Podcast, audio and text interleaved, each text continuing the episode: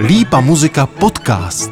Seznamte se s interprety Mezinárodního hudebního festivalu Lípa muzika.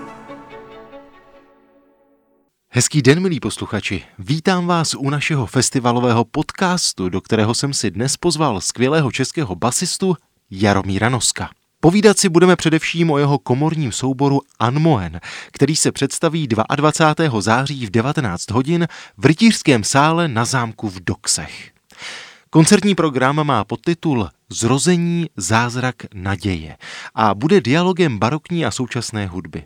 Nabídne hudební exkurs do 17. století na dvůr olomouckého biskupa Karla z Lichtensteinu Kastelkorna v kontrastu s kompozicemi současného skladatele Tomáše Hanzlíka, napsané v době prvního covidového lockdownu.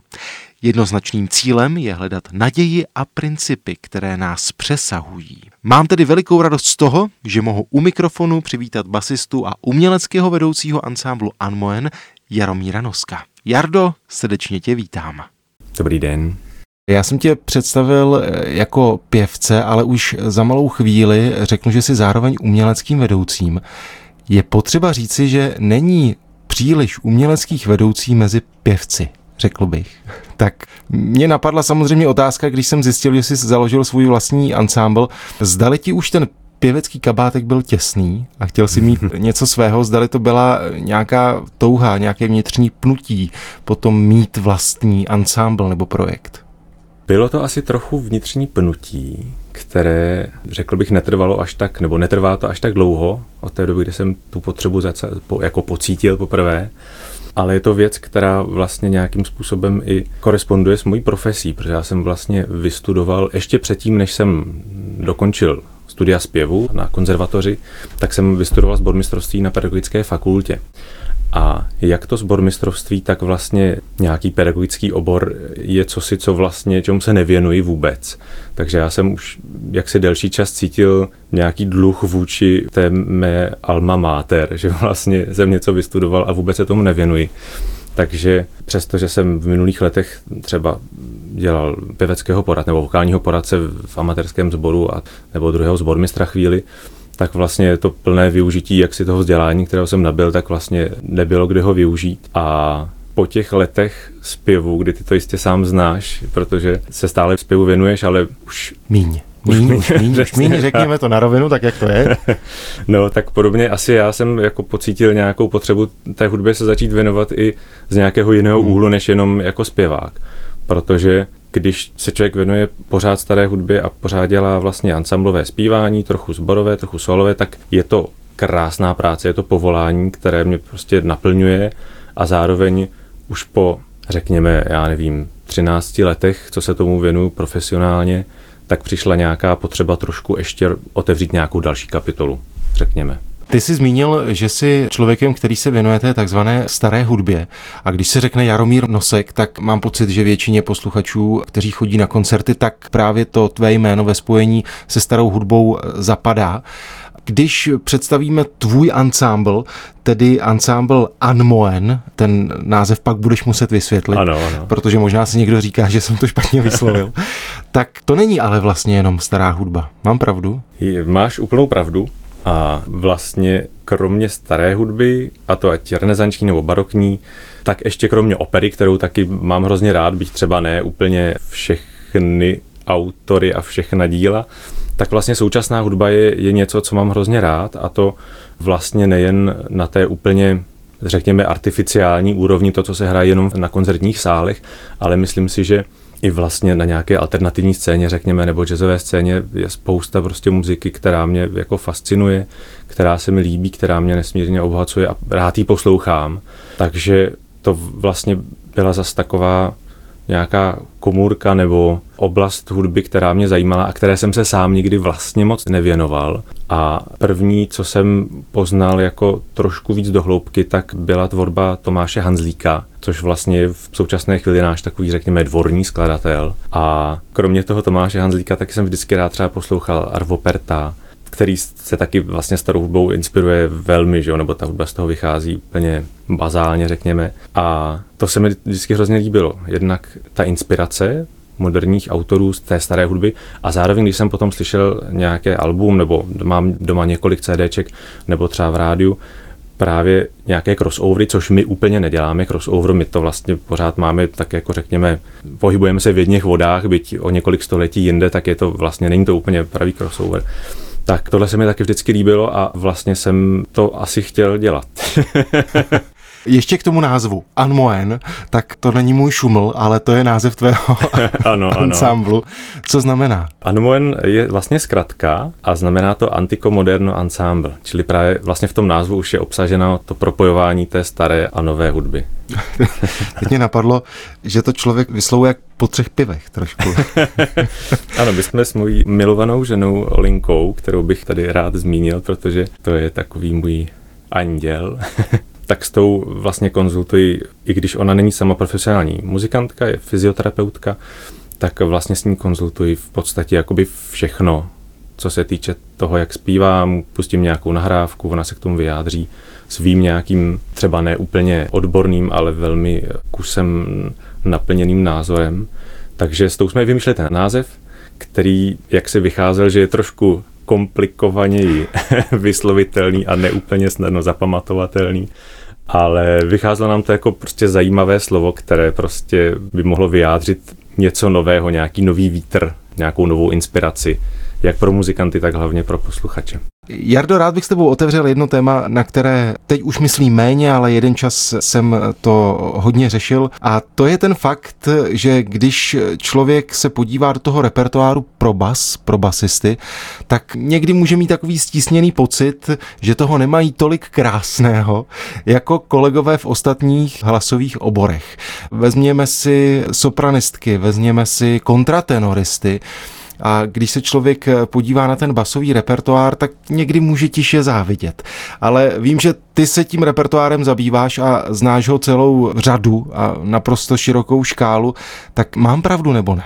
To je zapeklitá otázka, protože na jednu stranu máš pravdu určitě v tom, že množství toho repertoáru je menší než pro ty exponovanější obory takže ve starém se hlavně, jak si zmiňoval, soprány nebo kontratenory, a nebo později tenory, nebo tenoristy, řekněme, když se jedná o ten mozartovský třeba klasicistní repertoár.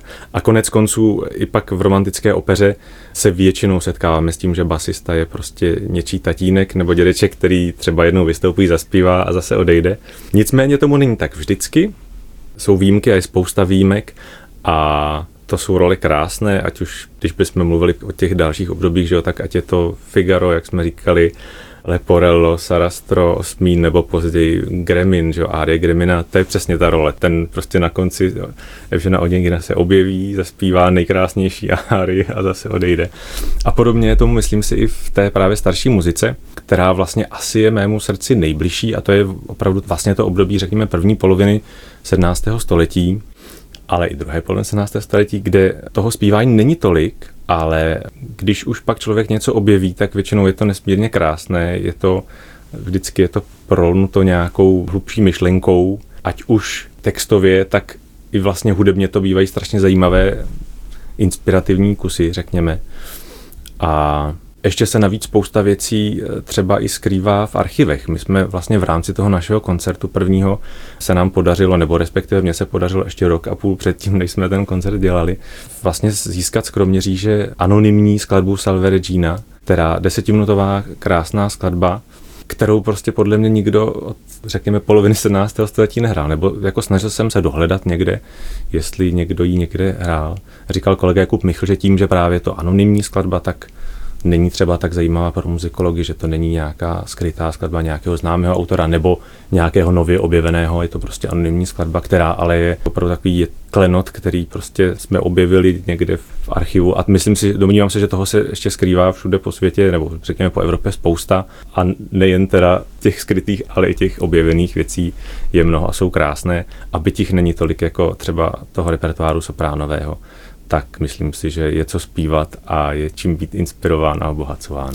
Někdy se říká, že pro ty hlubší hlasy je náročnější v úzovkách vyzobat všechny ty rychlé noty a všechny ty koloratury Jak to vnímáš ty? Když vybíráš ten repertoár, tak hledáš věci, na kterých se můžeš, řekněme, publiku předvést, nebo máš raději místa, která jsou plná melodie a je to víc věc lirická, než řekněme artistická?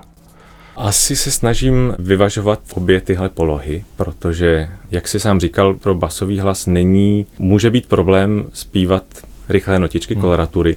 Nemyslím si, že to je úplně věc fyziologická, ale spíš, že to může být věc technická, protože basisté často bývají buď třeba svými kantory nějakým způsobem tlačení nebo podporováni v tom, aby ten hlas zněl co nejbarevněji a často i oni nebo my to není jenom věc ostatních kolegů, ale je to, to je, myslím, taková věc, která se dá generálně pojmout, takže to vztahnu i na sebe, že často člověk jaksi se uchýlí k tomu, že ten hlas jaksi trochu přibarví, on se zatěžká a potom už ty koloratury se zpívají těžko.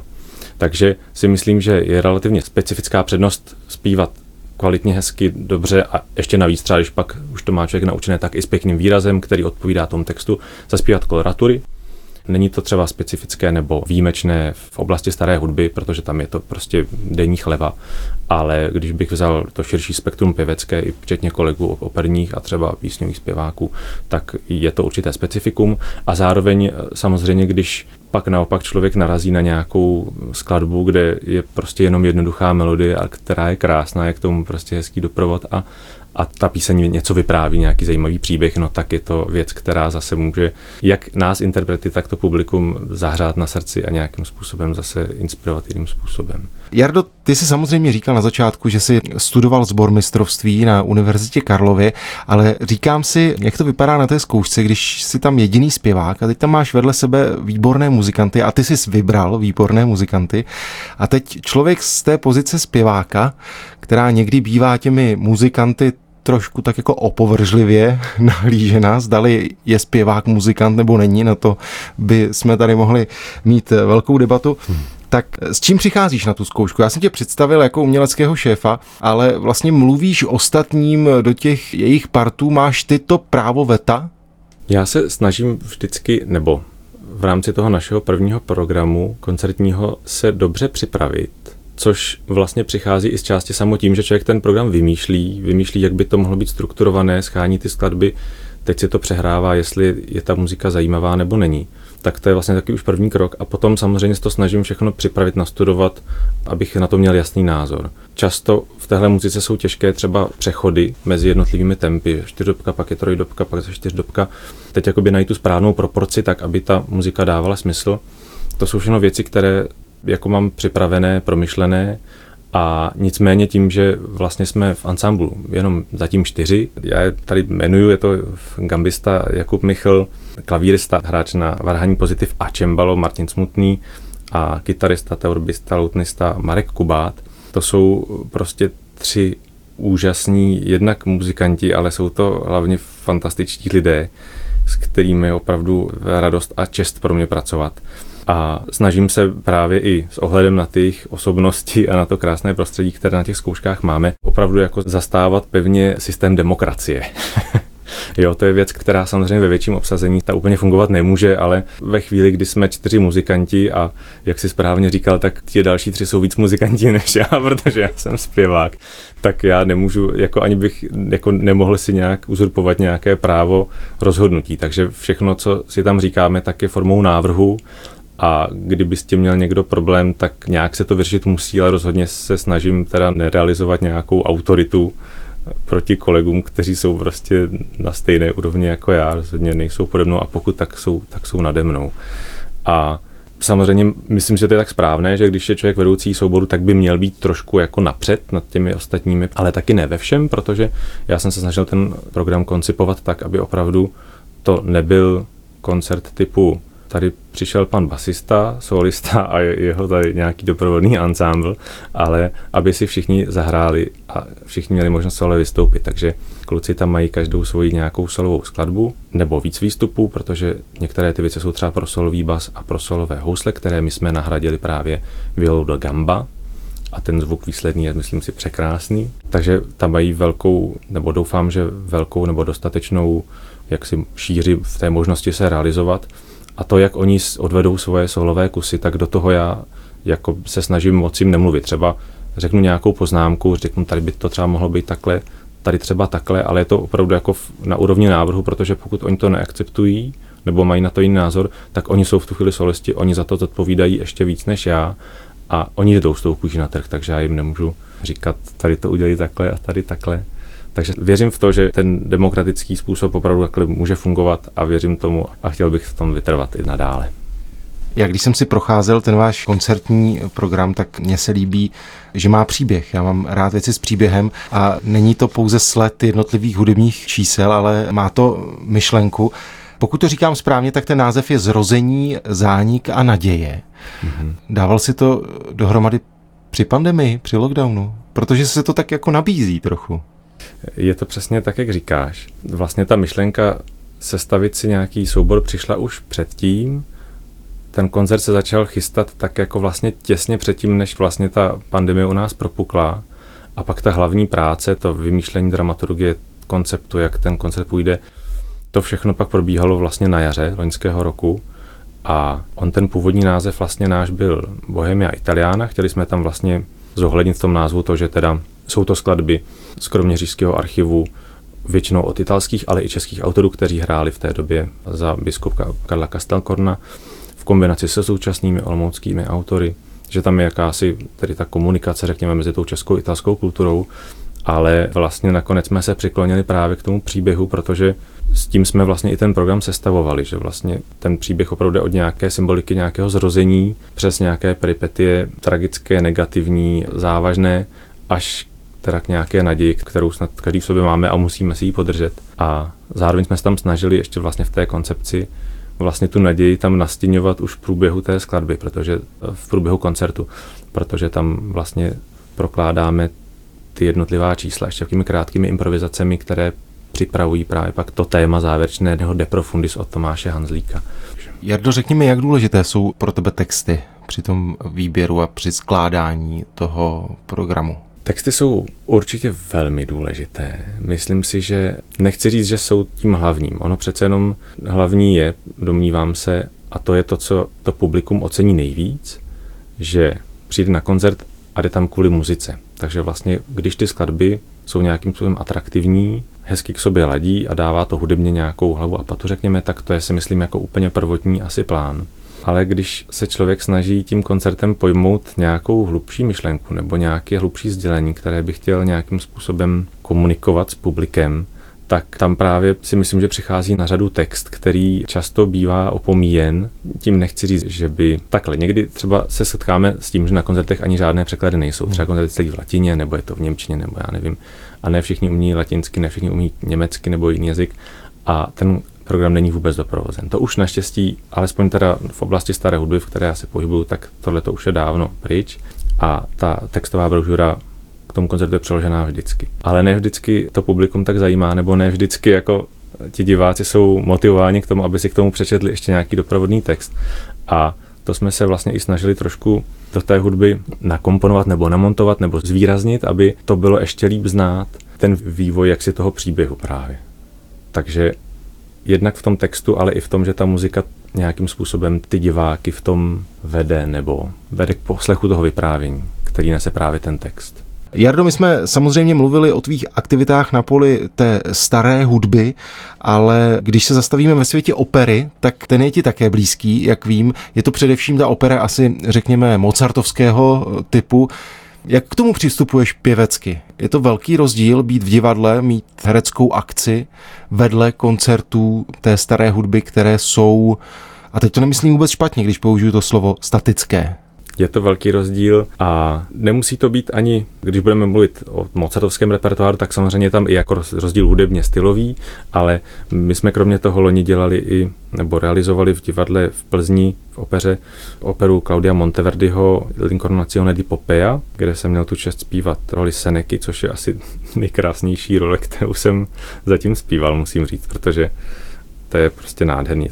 Přesně je to nádherný text, to sdělení té postavy toho filozofa je krásné. A i v takhle vlastně statické docela roli, která navíc je taky vlastně raně barokní, tak i to je vlastně rozdíl, když zpěvák musí u toho přemýšlet ještě, jako musíte přijít v nějaké póze, abyste byl věrohodný, pak máte nějakou akci, musíte si vzpomenout, že tady to musím vzít, tady to musím přendat, v tuhle chvíli udělám tohle.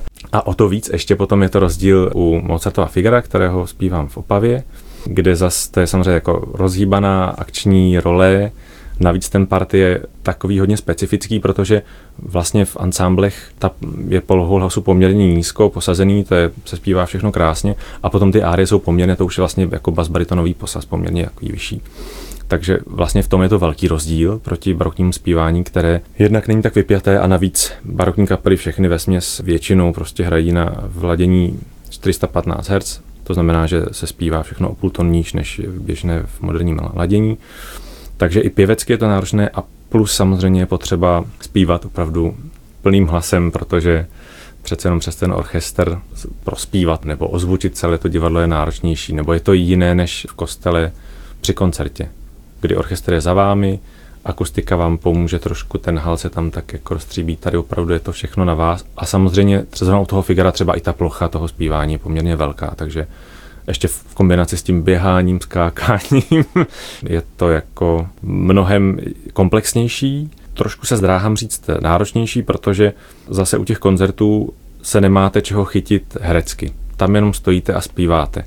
A ten zpěv to je jediný jaksi výchozí produkt, když to řeknu vošklivě, který má to publikum možnost vnímat, nebo které vnímá. Samozřejmě musíte u toho nějak vypadat, ale v té opeře byť třeba tam ne každý hudební detail je tak zná, tak markantní není tak důležitý, tak ale v kombinaci s tím pohybem a s tím herectvím to je i fyzický výkon. A máš rád to divadlo? Rád hraješ na divadle? Mám to moc rád. Mám to moc rád a jsem rád, že teď těch příležitostí je trošku víc, hmm. protože v minulých letech to byly barokní opery na menších scénách nebo řekněme nějakých letních stadionách což je taky vždycky jako velká psina a zábava a je to super. Ale tady, když se k tomu ještě připojí i ty přípravy, ty zkoušky, to vlastně si tu postavu opravdu jako nacítit, prožít, připravit, tak to je prostě super. No. Mým hostem dnes byl basista a umělecký šéf ansámblu Anmoen Jaromír Nosek. Jardo, díky, že jsi přišel. Já moc děkuji a přeji všem krásný den a hodně naděje.